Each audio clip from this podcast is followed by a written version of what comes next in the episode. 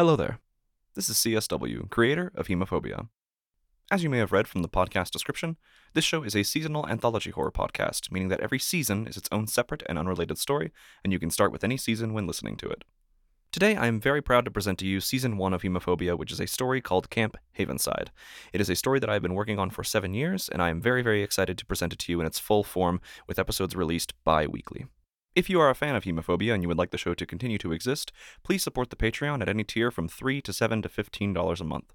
In return, you'll receive early access to new episodes, a mini episode made based off of you and your fears, and even access to virtual live shows wherein I perform material from Hemophobia streamed for all to view. Also included is access to the patron only Discord server where you can chat with myself, chat with other fans, and also have access to regular live streams as well. Join the Patreon by going to patreon.com slash cswhorror, no dots, no dashes, and the link for it is down in the description as well. If you are a fan of Hemophobia and other podcasts as well, you could always support the show by subscribing to Apollo Plus. Apollo is an audio fiction only podcatcher app with the best interface I have seen in any podcatcher app, and by subscribing to their paid service Apollo Plus for just $10 a month, you'll receive a variety of content such as early access to episodes, ad free listening, and bonus episodes as well, from shows like the SCP Archives, 13, and Mayfair Watchers Society. From Hemophobia, you will receive early access to new episodes, as well as ad free listening and other perks along the way. To sweeten the deal, the second episode of Camp Havenside is already live and listenable on Apollo Plus right now. You can access Apollo Plus by downloading the Apollo Podcasts app or by going to www.apollopods.com. The link is in the episode notes as well. Today's episode is brought to you by patrons Daniel Huras, Drew Kellogg, Dan Williams, Joy Dupy, Daniel James, Angela Michelle, and Natalie White. Now presenting Camp Havenside. As always, Hemophobia is a horror podcast and thus contains very graphic content. All content warnings can be found in the episode notes down below. The role of Sam and the Blood are played by myself. The role of Grace is played by Kayla Temshiv. The role of Shane is played by Mason Amadeus. The role of Molly is played by Brooke Jennett. The role of Judith is played by Onnika Hanson. The role of Timothy is played by Brad Colbroock. The role of Thatcher is played by James Oliva. The role of Calvin Sanders is played by Jordan Reed. The role of Dennis Reeves is played by Ian Epperson. The role of Heather is played by Tal Minear. The role of Malcolm Gray is played by Graham Rowat. Ensemble is played by Dustin Parsons, Caroline Mincks, Tucker, and Haberlin Roberts. The choir is made up of Brooke Jennett, Mason Amadeus, Haberlin Roberts, Caleb Ritchie, Atticus White, and Noelle Woolery. Additional vocals contributed by Onnika Hanson. All writing and sound design by CSW. Enjoy Sunday, and look out for Monday, coming Monday, November 13th.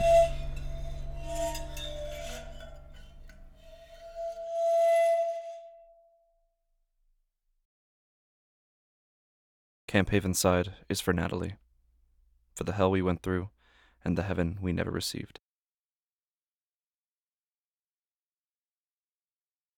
They came to Bethsaida, and some people brought a blind man and begged Jesus to touch him. He took the blind man by the hand and led him outside the village. When he had spit on the man's eyes and put his hands on him, Jesus asked, Do you see anything? He looked up and said, I see people. They look like trees walking around. Once more, Jesus put his hands on the man's eyes. Then his eyes were opened, his sight was restored, and he saw everything clearly. Jesus sent him home, saying, Don't even go into the village. Mark 8, verses 22 through 26.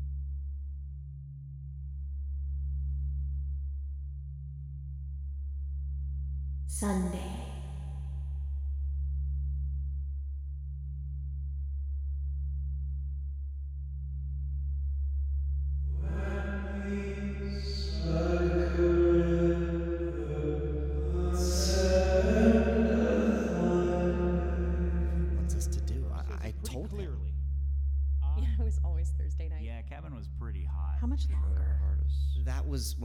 Said you to really want forgiveness, mm, That was He will come The like a greatest thief gift. didn't want to in hear any night. of it. I don't. Never did. Amos Wrap my or head around that Ezekiel. word. Ask the driver if we have that was true across the world in all wanna mess with religions. the big more or less. He'll zap you Prophecy. on I don't know, man.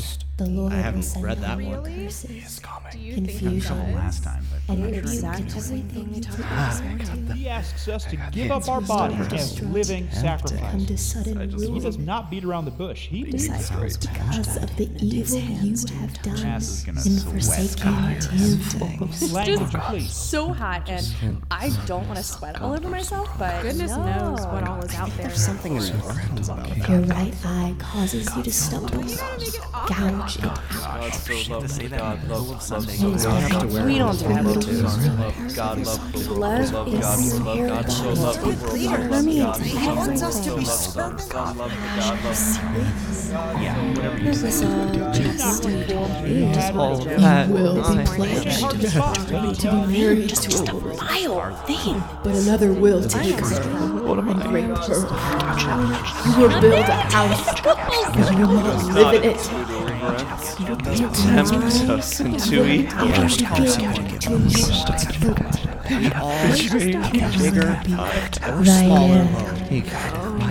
We all do. Sexual immorality, impurity, and debauchery. Yes, idolatry, Yes.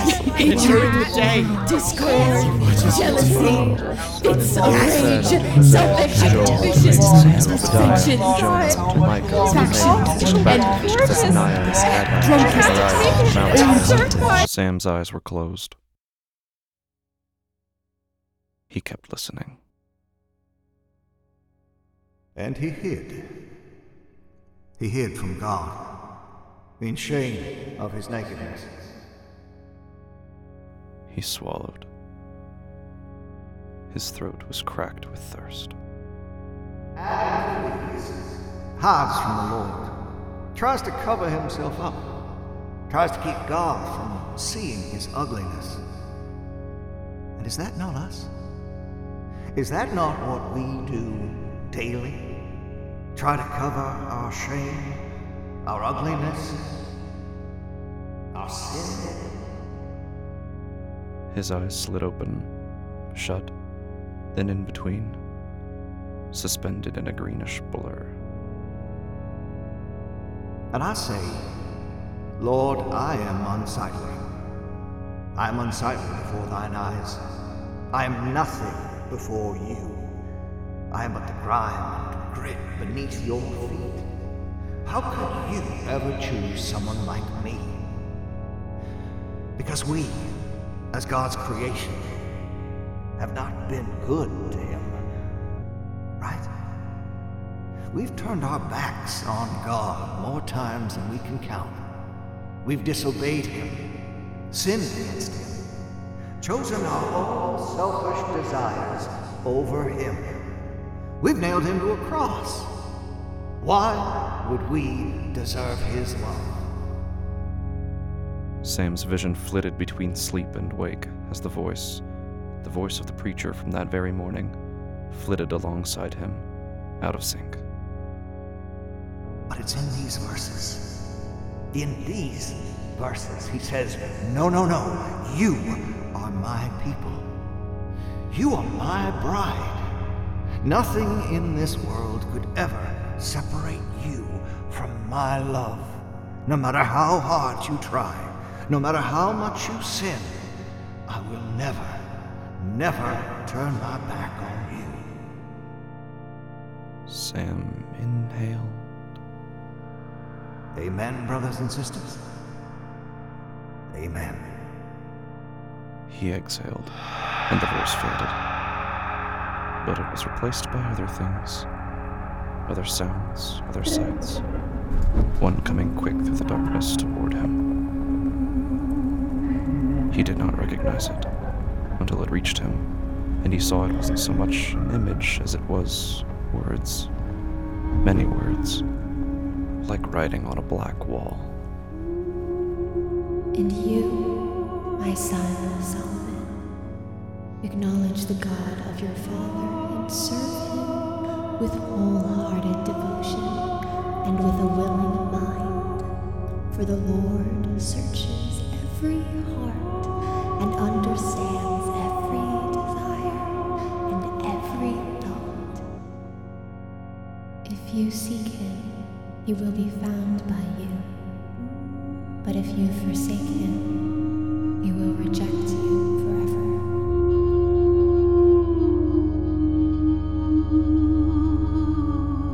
felt to close, already shut. When they felt to open, the words were gone. So he listened and heard, asked and received. Paul tells us, urges us, implores us, all of Christians. He begs us, writes, Therefore I urge brothers and sisters, God's mercy, to offer your bodies as a living sacrifice, holy and pleasing to God. A living sacrifice. That is what God asks of us. Sam listen. a living sacrifice. That is what God asks of us to offer up our bodies, offer up everything to Him. Sam listened. This morning, church family, I ask you, are you up to it? Are you ready to meet that ask? Sam felt a lurch inside of him. Are you ready to lay down everything you own? His skin was grimy, you own, your possessions, heavy. He pursed his lips, every piece ran a leathery tongue over the inside to of his cheeks. Darkness, they all continued, continued to shout, to laugh, to whisper. but that's not the end of the story. He tried to hear all of them, but could not. 12, he goes on. And all that he heard, he couldn't hear clearly. And that which he tried to hear most of all, he could not find. But be transformed by the renewing Was it the composite voice of all voices he stood bewildered in the center of? You're not Or giving was it there, somewhere in the midst with him, Everything God has asked hiding or denying him its presence? You don't need it. Or You did his ears merely fail, At all. This is not unfit to fathom the secret with their This fragile is an flesh? offer. And if so, then what of him? God is offering you Would he ever hear it? Himself, the gift of His Would he blood, only hear gift the of one His voice, presence that in your fervent, life. proclaiming voice, And that, so my brothers and and so sisters, resolute, is a gift encapsulated within his memory for. from just a few hours before. Why on earth would you ever want to turn down such a gift? And amid the voices, the verses, the sounds, Sam could no longer hear himself.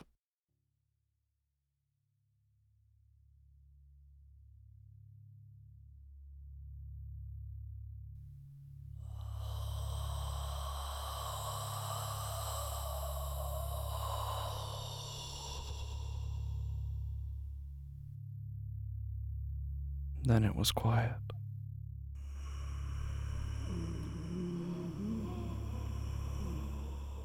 Sam looked up, or tried to.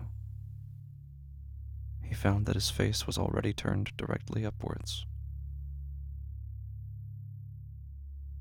So he looked down. There was a dark light. Distant, but seeming to become closer, was an arrangement of lights, suspended in darkness.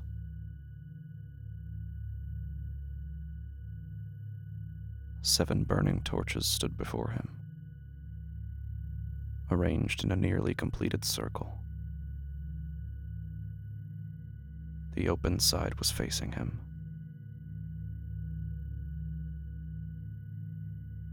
Between them was a shape.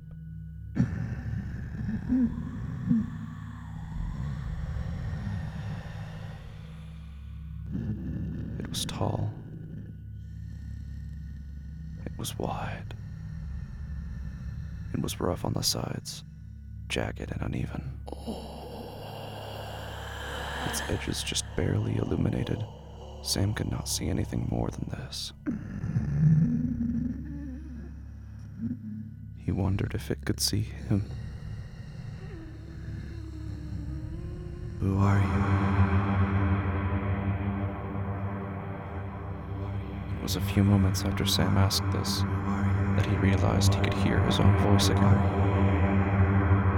There were no other sounds to lose himself within. Just a lonesome, unwitnessed, almost holy silence. Almost holy. The shape did not reply. No sound at all came from it, or from anywhere. Just Sam's question, echoing through the obscurity, reverberating all around him. All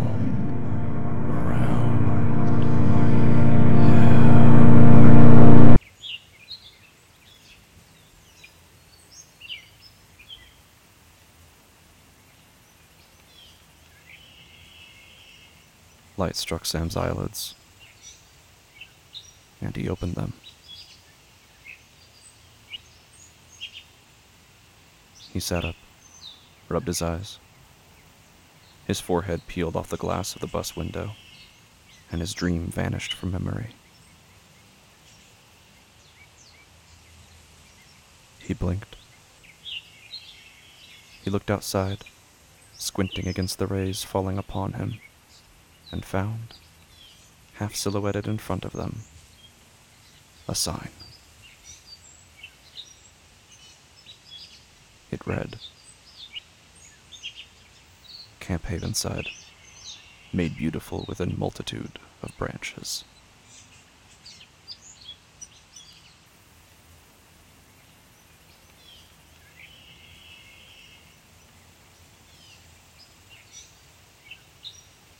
Sam picked up his Bible as the youth group excitedly rose from its seats.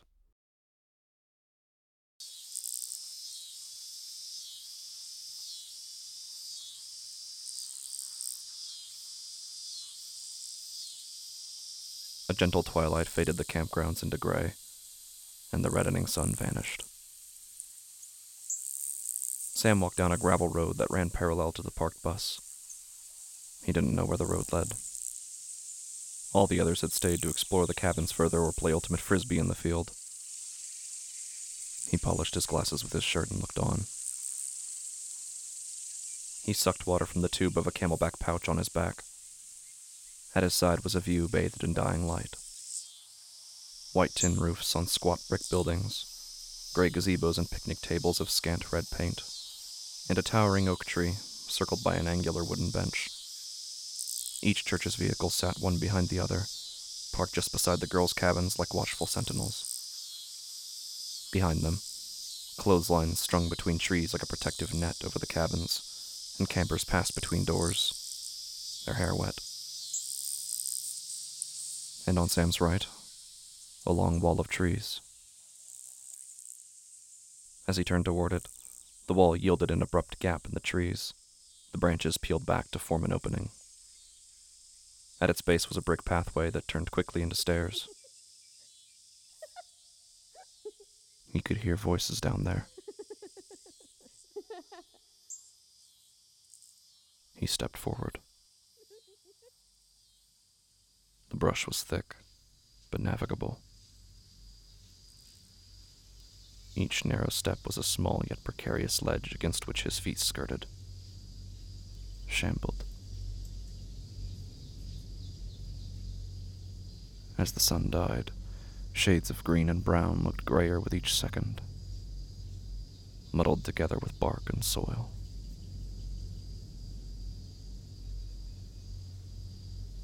Through the branches, slanted lines of red sunlight marked the pathway.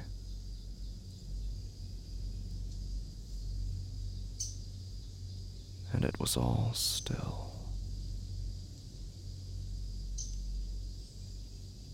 Sam finally descended the last stair, stepping out of the trees and into the sunlight, onto a dewy, leaf strewn circle of ground. To his left, the makeshift tunnel opened back up upon a muddy walkway. Next to it was open grass and a huddle of teenagers. The land beyond them formed into a small peninsula that jutted into a mossy lake. Sam looked at the ripples on the surface. On the opposite shore was a makeshift wooden cross, high atop a distant acclivity. Oh, Timothy, you may have a savior. Sam has come to reap my soul. Sam looked at the people in front of him. Shane, grinning toothily between two middle parted brown bangs, held shut the door to a small, ramshackle cabin next to the peninsula.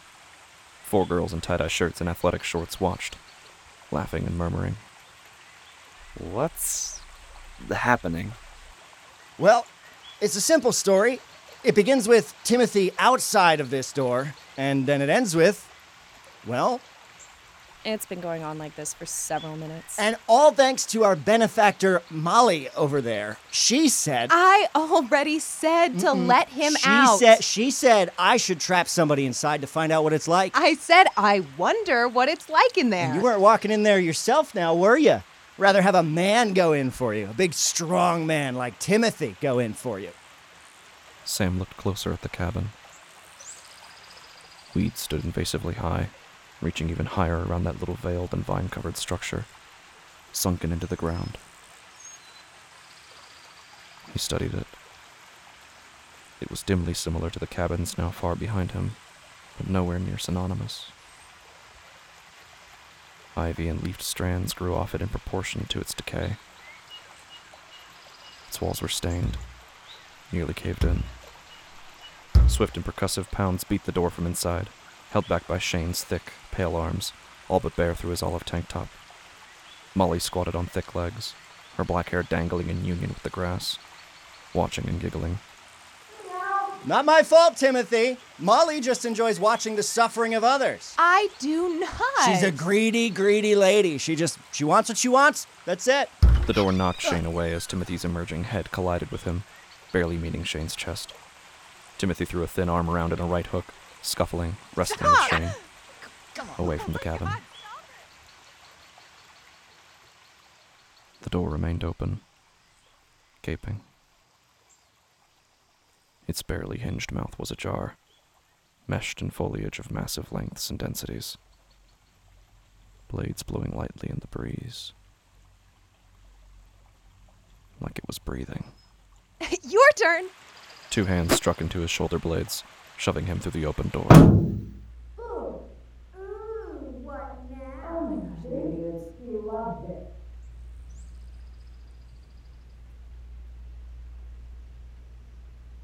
Little could be perceived in the room. Branches were invited through fissures in the iron, over which they crawled obsessively, forcibly demonstrated dominion.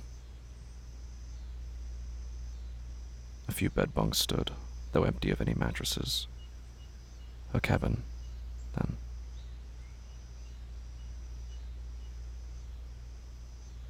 It smelled vaguely foul. The floor was littered with leaves and neglect. The ceiling bore broken bulbs of a light fixture, bone like shards like a claw. Though the walls were of thin iron, a hush coated the air, thick, heavy, not of noise removed, but silence put deliberately in place. A cabin, then.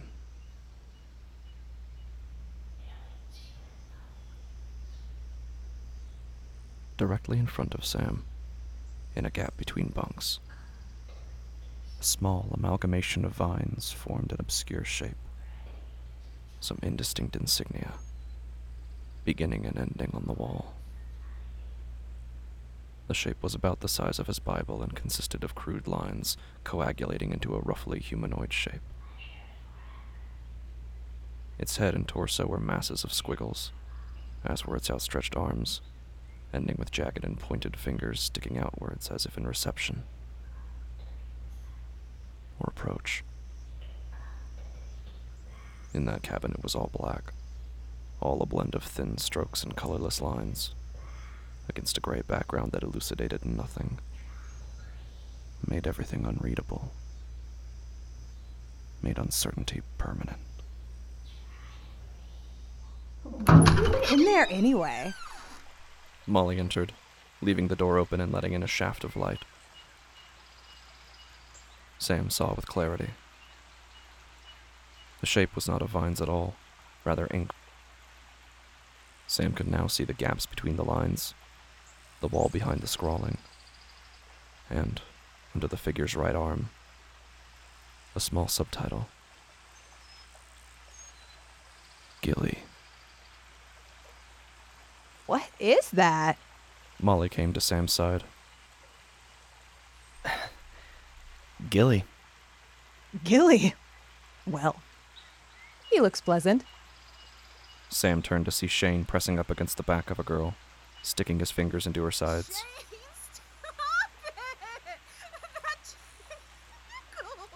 Someone's awful handsy. Molly exited the cabin. Sam turned back to the portrait.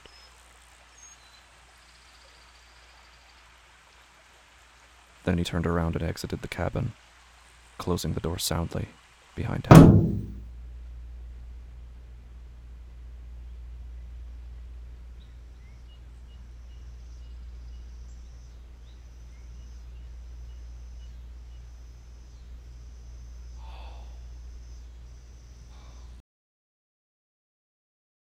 All right, y'all, let me hear you say it. God is good. All the time! And all the time. God is good! Excellent. Excellent. Wonderful. All right, y'all, be seated. Take a seat, take a seat, take a seat. How about that worship? Real moving stuff. Yeah, Dennis, Dennis, just so you know, whenever I'm alone in my car singing along to the radio, I still sing, I try to do my best impression of you every time. It doesn't always work out real well, but I still do my best. Now, this year, as many of you know, and as Dennis mentioned earlier, this is the first sermon that Camp Havenside has had since the 70s or so, the 1970s, before y'all were born, before your time. I think it was the 70s, so it's been a while. Now, when it comes to camp themes, I was sitting down, really trying to think about it, prayed about it, asked the Lord what He thought I should deliver to y'all this week. And honestly, I think it's pretty simple. But it goes a long way. Well, it goes a long way if you understand it right. And the theme for this week, and I want y'all to really think about this, is will. Capitalized W I L L, will. Now, what does that mean? What is a will? What does that imply? Where? Where does that begin? What does the word even mean? We can ask that for starters, right? Well, the dictionary defines it as control deliberately exerted to do something or to restrain one's own impulses. Okay, so that's what it means as far as vocabulary goes. But as far as the base definition of the word, right? You with me so far? What does that mean for us, for followers of God? Now, it's no secret that in the Bible there are a lot of pretty prominent examples of how one's will plays a role in what we think, how we act, and most importantly, what we believe. And these definitions, I think, match up perfectly. If we turn to the book of Job, middle of the Old Testament, yeah, we're going back to the Old Testament, we find a prime example of how will directly affects our faith in God. So, this guy, Job, you all know the story, loses just about everything he owns his cattle, his home, his daughters, all of it's gone. And Job's down there saying, God, why? Why did this have to happen? Why did you have to take all these things from me? But it is written that while he grieves all of his losses, chapter 1, verse 22, it's written, In all this, Job did not sin by charging God with wrongdoing. That right there is the second half of the definition. Control deliberately exerted to restrain one's own impulses. Job is saying, No, I'm not going to let these things destroy me. I'm going to continue to praise God and honor His name above all. He's controlling his impulses. An impulse we all have, really the impulse to blame God, to curse Him, to pin it all on the big man upstairs, right? Y'all with me so far? But we all know the story. Eventually, God goes a little farther, takes Job's health away from him. And suddenly, it's like that was the straw that broke the camel's back. And Job loses it. In chapter 3, Job cries out, May the day of my birth perish. And the night that said, A boy is conceived. that day, may it turn to darkness. He says, God, that's it. I've had it up to here. I'm through with you doing all these things to me for no reason. And he curses God's name. And as we all know, that doesn't go so well for him in the end, does it? We all know the story. God puts Job in his place, right? God puts him down, says, No, no, that's not how this conversation is going to happen. And he demonstrates to Job just how small, just how limited Job and his perspective really are. Those of you who have read the book know that is a nasty passage. It's some less than tender words from our Father. So why? Why does God do this? Why does God go out of his way to put Job through so much trouble and then humble Job so thoroughly? The answer, I think, is this. Now, listen. It's that we as Christians cannot fall into the same mistake that Job makes. And God had to teach Job that lesson. Clearly, it was one he had yet to learn. I'll tell you now, guys, there's a lot of bad things out there in the world, right? Some of you already know that. You're saying, yeah, Calvin, that ain't exactly breaking news, okay? And it's not. It's no secret. There are a lot of bad things out there, just like the bad things that happened to Job. But does that mean those bad things contradict our one good thing? Did all that torture and suffering that Job had to go through invalidate God's presence in Job's life? The plan that God had for Job? Did it mean that God had turned his back on Job? I don't think so. So, why should all the bad things in this world, and some of them you may have already been through, you may be in the same place Job was, saying, God, why? Why me? Why did you let this happen to me? But Scripture tells us, tells us in this book, that just because those bad things happen doesn't mean it contradicts the plan that God has for each and every one of you, just like He had for Job. So think about this week. Amidst all the good things I know we're excited for, we're excited for worship, we're excited for frisbee, okay? We're excited for flagpole every morning at 8 a.m. sharp. I know y'all are, okay? But amidst those things, let's talk about the bad things. What are the bad things that might happen here at Camp Havenside? What is it that's going to try to distract you or bring you down? Try to get in the way of you connecting with God and spending this week with our Lord? Are you going to stand up, face up to those things, and say, No, not going to happen? You are not going to get me down. I'm going to praise the Lord, my God, no matter what. Or are you going to let those bad things ruin the week for you, like Job did, and then curse God for it? Let's pray.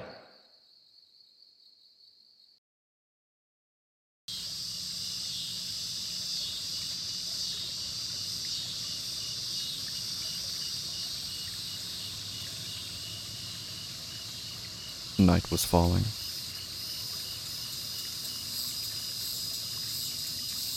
The water of the pond became still, dark.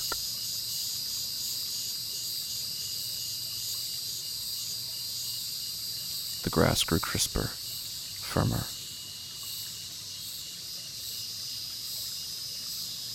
The hum of locusts rose in the air.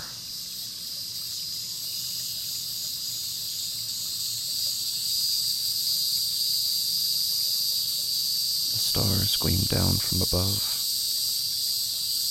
but in the forest they were not visible.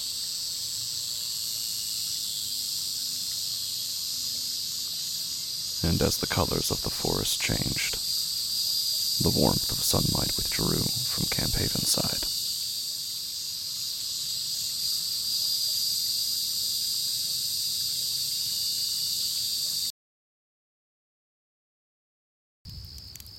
She dipped the marshmallow directly into the fire. Sam's fingers tapped on the empty log beneath him. The sun had long since set, leaving a jewel studded sky in its place. Sam glanced around the fireside. There were exchanges between campers distantly, words that he couldn't hear. Shane and Molly sat beside him. You know, something tells me we wouldn't get away with that one. But what a vocabulary. Where did you come up with this stuff, huh? Excuse you, Missy. Sam looked forward again, away from them. The flames licked and flickered upwards as if to reach her. Conscious brown eyes baked in an auburn glaze. Thin blue cotton hung around a form already wiry. Around her head, like a tranquilized serpent, was a chestnut ponytail, tamed and neglected, barely visible aback the night time. Eyes lay vacant on the flames. A vaguely curved mouth, side by side with solitude. Her eyes, lips, and hands closed. A quiet reservation. Okay, everybody. Hey, everybody. Listen up. The wide and muscular shape of Calvin Sanders interrupted the fire, light glowing atop his buzzed scalp. In his arms was the tiny shape of young Isaiah, barely visible, silhouetted by fire. Listen, I won't stand here very long. I already took up your time today on stage, but little Isaiah just wanted to say goodbye. He's headed back home tonight with his mama, but he wanted to see y'all off. But yeah, that's it. Have a good night. Everybody get in bed soon so you can get the flagpole on time tomorrow. And other than that, uh, make sure to check out the stars tonight because let me tell you, out here, you are going to see some lights up there you cannot see anywhere else but the wilderness. I'll tell you that much. All right, get some sleep. Calvin dissolved back into the darkness. Sam looked up.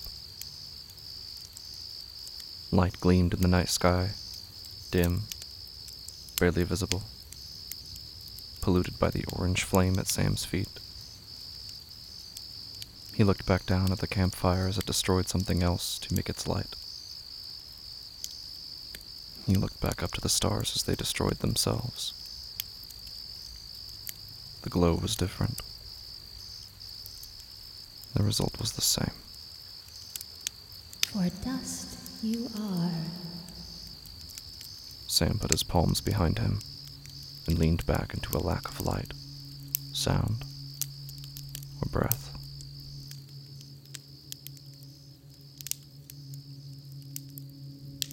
Eyelids closed. The ground beneath him continued to shift, a rock continuing its endless orbit, pulling along the thin string of time, and everything dragging all tethered behind it. His eyelids tightened. His fingers gripped and pulled out blades of grass as if to epilate the earth, to wound the world. They all had it. Each of the souls around the campfire had it. They spoke of it, sang of it, boasted of it even. But it was nowhere inside of him. He felt its absence keenly, clear to him in that constant simulation of eventual absence. That space between lid and iris where his whole existence was contained hanging forever before him in the day and the impossible night alike. Nowhere inside of him. He had searched already, fathomed already, listened measuredly to the acoustics of his heart, felt closely around the sinews of his mind. But it was not there. And if it was not there, then where could he find it? And if he could not find it, then he could not have it. And if he could not have it, maybe he was never meant to never humble enough to see it, never strong enough to hold it. One day, all would be as it should be, and he would remain there on the ground without needing to be cast back down. One day the stone would not need to be rolled away. One day the search would be final and fruitless and the rest of heaven and earth would have no consciousness of the irregularity that was him, no consciousness of any song he had sung, of any hymn that he had been.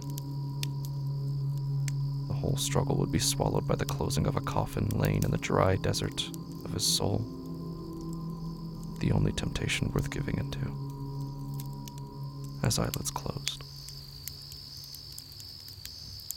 To dust you will return.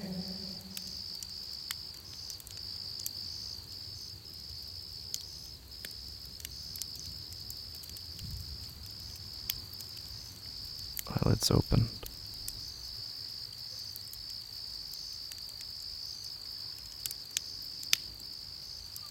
The stars were there.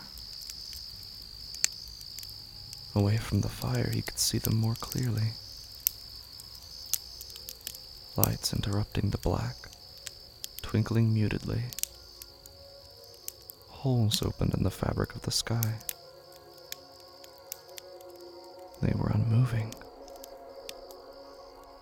No sound from inside him threatened them, towering miles above the soil into which his body was pressing.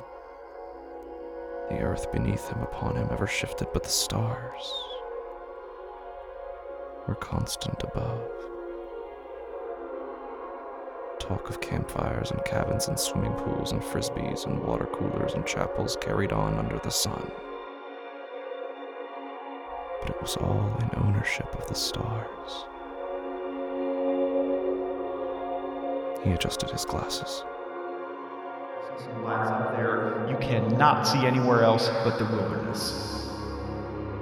Camp Havenside. Earth, water, blazing sun, forest in all directions, and somewhere hidden, a garden. A broken cistern cracked, an eternal thirst. Stars made crosses in the sky. They will ask the way to Zion and turn their faces toward it. They will come and bind themselves to the Lord in an everlasting covenant that will not be forgotten.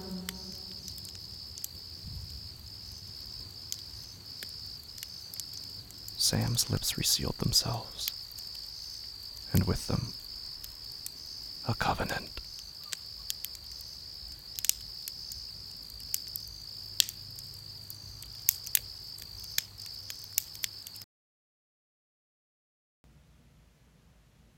Brenda Sanders sat in the driver's seat of the minivan and slid the key into the ignition. Brenda Sanders buckled and disengaged the emergency brake. Brenda Sanders shifted gear into reverse and pulled out on the dirt road.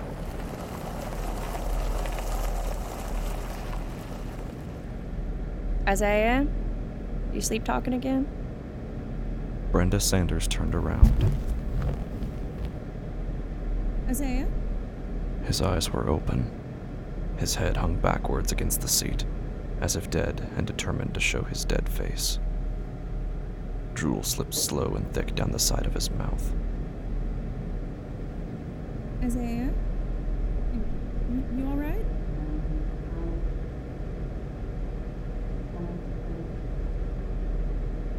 What is it, honey?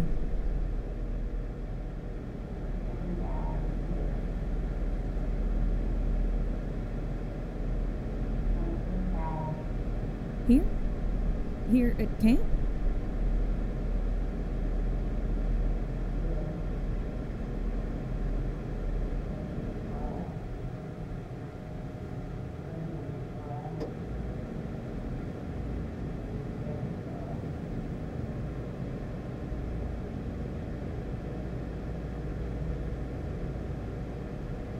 Honey, honey, it's it's okay. Don't be scared. It's okay. Nothing was here before us, honey. Nothing. Nothing came here. You don't have anything to be afraid of.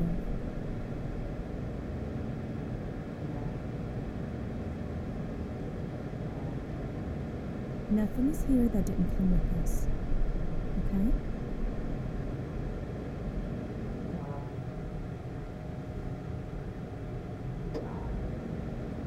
What? Honey?